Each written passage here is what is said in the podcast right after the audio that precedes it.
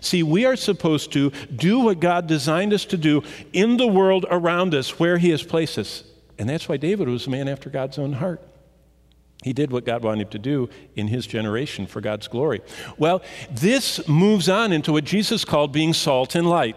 Now, the interpretation is salt speaks of the healing, life giving, and the context of Christ is the gospel.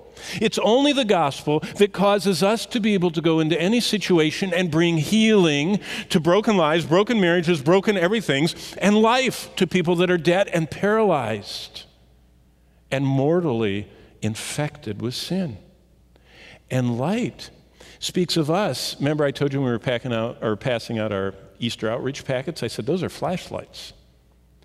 We are shining the light of Christ, who is the way, the truth, and the life, in a world of darkness. Do you remember? Luke 1 says that the whole world is in darkness and we're blinded and we're sitting on the edge of a precipice and we're kind of scooching along and people are falling into everlasting darkness to suffer the vengeance of eternal fire, as Jude calls it, because they've never met Christ, who is the light, who shows them the way, who is the truth, and brings life.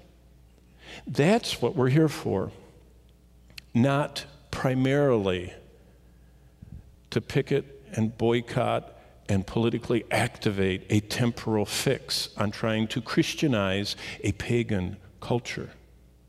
We're supposed to impact one at a time people with the salt and light of the glorious gospel of Jesus Christ.